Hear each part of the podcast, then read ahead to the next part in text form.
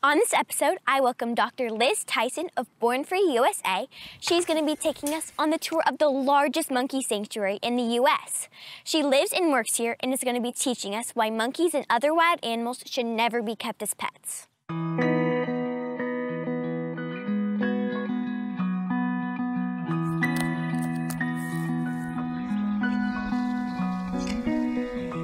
Okay, Liz, I am so great to be talking to you today. And to start off, let's talk about you. Okay. Can you introduce yourself, tell us what you do, where you're from, and where you're currently located? I'm lucky enough to be able to get to do my job and live here in South Texas in, as you said, the largest monkey sanctuary in the United States. I'm originally from the United Kingdom, from England. Um, I've worked in this field for 17 years, which is a very long time, and I've lived and worked here for just under three years now. How old were you when you first got into conservation? I was probably about 11, but I probably didn't recognize what I was doing at the time as conservation. So, two things happened when I was 11. One was I chose to go vegetarian um, because I really liked animals and I didn't want to eat them. And also at that time, I volunteered at my local wildlife hospital looking after hedgehogs and squirrels and badgers and pigeons and all sorts of animals who'd been rescued because they'd been harmed in some way by, by people, whether that is their, their home was destroyed or they were hit by a car or something happened to them. It was important work to help me understand how we relate to our world. I moved from London from an office job, which had nothing to do with animals, and went to live by the sea, pick up monkey poop during the day, and work on education projects surrounding the conservation of monkeys in their habitat and also projects to campaign against the primate pet trade, which I'm still involved in now, many, many years later. So that was the first thing I ever did, and that's where, honestly, that's when I fell in love with monkeys, and that was the beginning of my career, which honestly, at that time, I had no idea that it was going to be 17 years later, I was still doing it and I absolutely love it. It changed the course of my life and I've been very, very lucky to have some of the experiences that I've had. That sounds like an amazing first job. okay, can you tell us about the mission of Born Free USA? Absolutely. So, Born Free USA is an animal welfare and conservation organization. We work partly in the US, we also work in West Africa and Canada, and the global Born Free family works all over the world. We are interested in species conservation, but we're also interested in how the individual animals play a part in that species conservation. So we care a lot about individual animals um, as well as making sure that species can thrive in their natural environments. Can you share how this monkey sanctuary started in South Texas? This sanctuary has kind of a strange history. So back in the 1970s, there was a troop of monkeys in Japan where um, Japanese macaques are from, hence the name. People were feeding them, they were kind of being provisioned by the local community. They got too big and ended up in this kind of human wildlife conflict situation with the local communities. Then the authorities were going to kill those monkeys. So someone here in Texas who had access to a ranch decided that they were going to rescue them and they brought them over here. This place didn't start off really as a sanctuary, it was more as a centre where people could observe the behaviour of the monkeys and learn about them. We took over in 2008, and from then we've really worked to develop it into kind of a legitimate sanctuary. We have GFAS accreditation, which is the Global Federation of Animal Sanctuaries, which means we've passed some rigorous testing to make sure we're providing the best life possible. And now we rescue monkeys from the pet trade, from zoos, and from animal experimentation. That's amazing. Okay, how many monkeys live here and where did they come from? A lot of monkeys live here. We've got 434 monkeys who live here right now. We're in our big enclosure, which is 56 acres. We've got 130 monkeys in here at the moment. Wow. We don't necessarily see all 130 monkeys every day. We come in here every day multiple times to feed and give medication to anyone who might need it. But camera traps allow us to see the monkeys that we're not seeing in person sometimes. So we will often put the camera traps near a watering place because we know every monkey will eventually visit there. And then we can get footage of them to make sure everyone's okay or if somebody's looking sick. We know who we're looking for, and then we can come in and try and find them. So it's a really useful tool for us when we're working in big spaces. On hot days, you will often find them by the pond, but otherwise they kind of hang out wherever they want to. And it's not necessarily a specific place, it's more to do with who they hang out with, and they use the space pretty well. What are all the different types of monkeys you have? The monkeys in here are Japanese macaques. We also have long-tail macaques, stump-tail macaques, rhesus macaques, and then we have olive baboons. We have a couple of hamadryas baboons. We have one guinea baboon called Betsy. How do you pick the monkeys' different names? Um, goodness, when you've got 430, you pretty much go through all the names in the world. so we've had monkeys who've been named after members of staff. We have monkeys named after foods. We have Stoop and Waffle. One of our most recent arrivals, Audrey, was named after Audrey Hepburn. Oh. Not that we actually thought Audrey looks like Audrey Hepburn. We just thought she was very pretty. Wow. It can be anything, honestly. As a true sanctuary, we don't breed the monkeys, but there were generations before we took over. So some are defenders. Other monkeys have come to us from animal experimentation, so they've had a really traumatic past where they've been kept in laboratories, often never having seen another monkey before, often never having set foot outside, seen the sun, seen grass, felt the wind on their face, and then some of them come from zoos. So sometimes roadside zoos that have been shut down because the standards are so terrible, or even larger zoos that decide that they don't want these animals anymore, and we provide a home for life for them. Yeah, it's amazing how many monkeys you're saving here. It's so inspiring.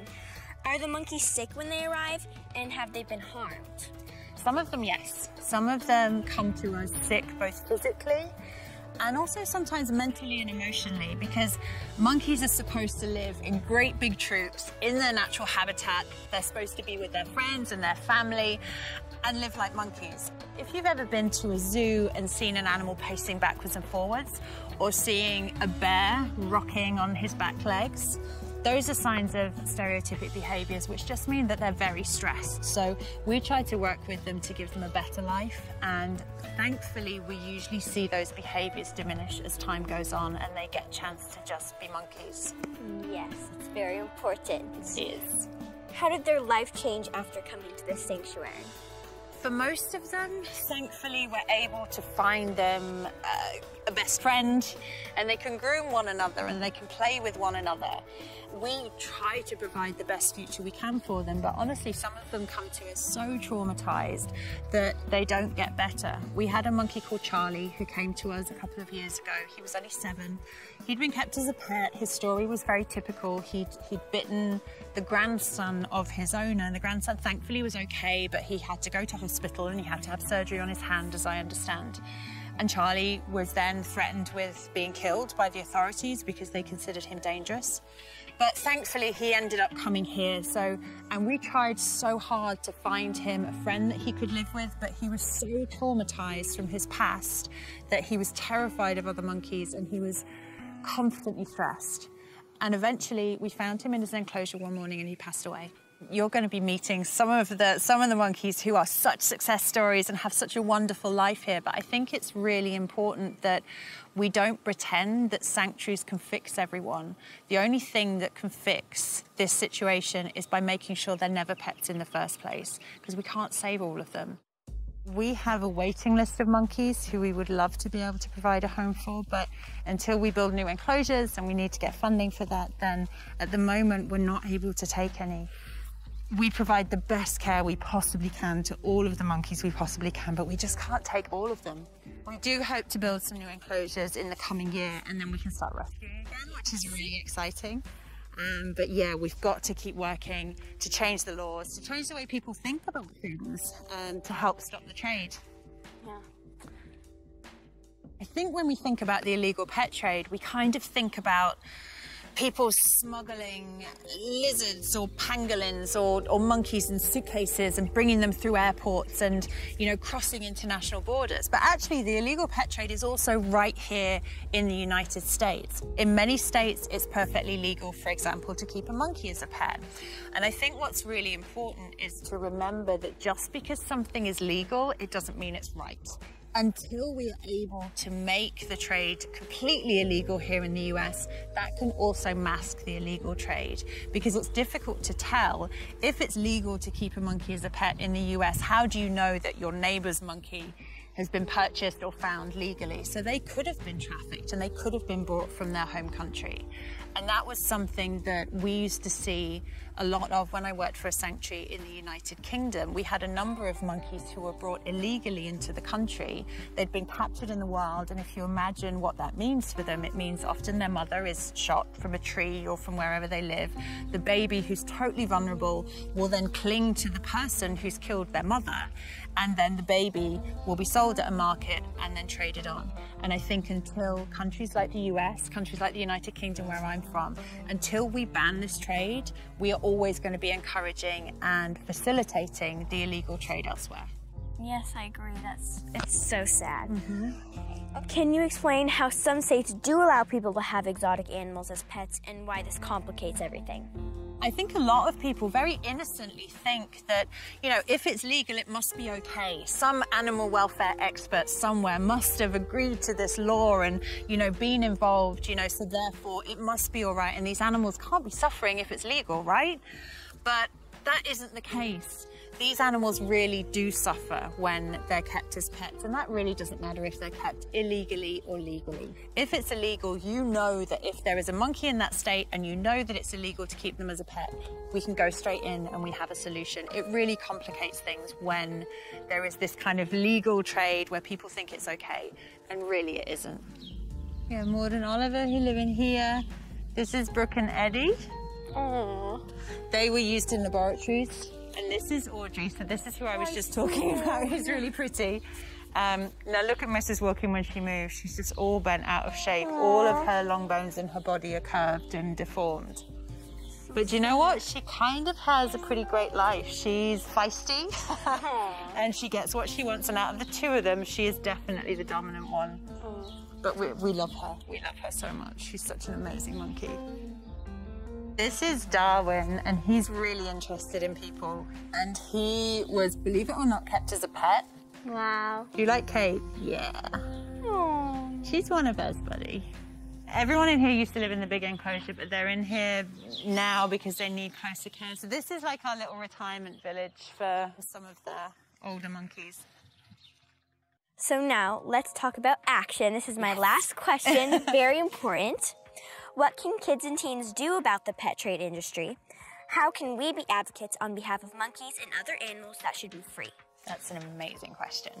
I think there's so many things that people can do, and particularly young people. I think, you know, you guys have all grown up with, with social media and the internet. So a lot of, you know, big Instagram accounts or big Facebook accounts have, you know, baby monkeys in diapers or, you know, baby big cats on leashes. And a lot of people go and they like it and they think it's great and they think it's funny and they think it's cute. Um, and it really isn't. It's really damaging. So speaking out about things like that is really important. So learning as much as you can about the, the, the subjects that you're interested in and then just sharing that information is really powerful. Education is such a powerful thing. And I think finally, even though you might not be old enough to vote or play an active part in kind of the democratic system, there's always really important laws that are in the process of being passed. For example, we're working on some legislation at the minute which would look to ban the import of some monkeys for experimentation. We're also working on something called the Big Cat Public Safety Act, which would ban the keeping of big cats privately and banning the kind of interaction with them in public places like roadside zoos. Young people contacting your representatives and saying, hey, this is an issue that I'm really interested in. That could be really valuable. I think other things you can do is find organizations you really like their work that they're doing and ask them, contact them and say, hey, what can I do to help? You don't have to know a lot about the subject. So say you're a great runner or you really like swimming or something like that, you could do a sponsored event. Say you like baking, you could do a bake sale and use that and use that money to donate so that those organizations can continue their good work. I think there's so much that everyone can do. Okay, so to this point, where can our viewers go to learn more about the amazing work you're doing here at Born Free USA? You can go to our website, which is bornfreeusa.org. You can find us on all the socials. We're on Instagram, we're on Facebook, we're on Twitter. Um, search Born Free USA and we will come up. And from there, you can find out specific information about our sanctuary and you can follow our wider work to change laws and advocate on behalf of animals around the world. Amazing. Okay, thank you so much for joining us today.